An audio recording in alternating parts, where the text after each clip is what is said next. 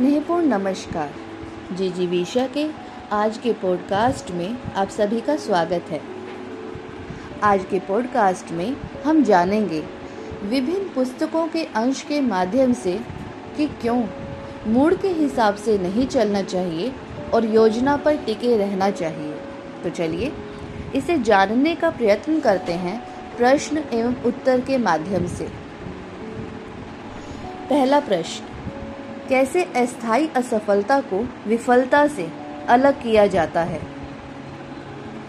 जीतना है तो जिद करो, इस पुस्तक में लेखक कहता है, सफलता की सबसे पहली शर्त है दृढ़ निश्चय।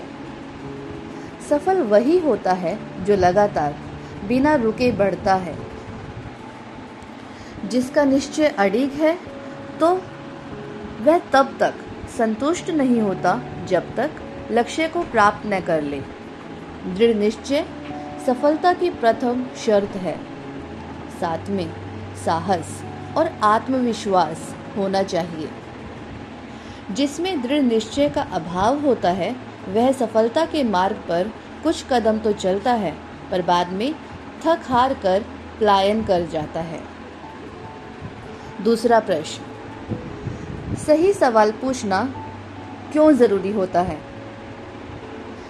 Power of a positive attitude पुस्तक में रोजर फ्रिड्स कहते हैं, पूछना भी उतना ही ज़रूरी है जितना सुनना।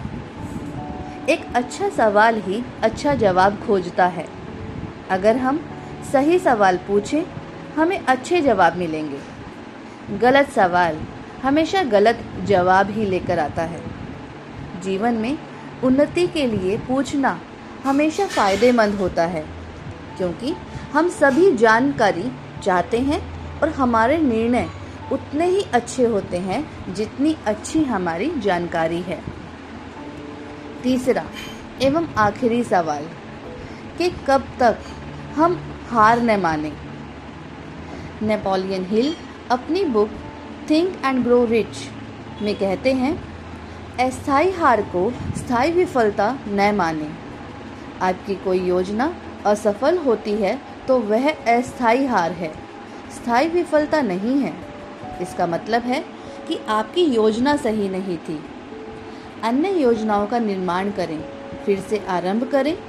बल्ब बनाने से पहले थॉमस एडिसन दस हज़ार बार असफल हुए थे। सफलता का ताज बनाए जाने से पहले उन्हें करीब दस हज़ार अस्थायी हार मिली थी। उम्मीद है आज का पॉडकास्ट आपके लिए प्रेरणात्मक हो। धन्यवाद।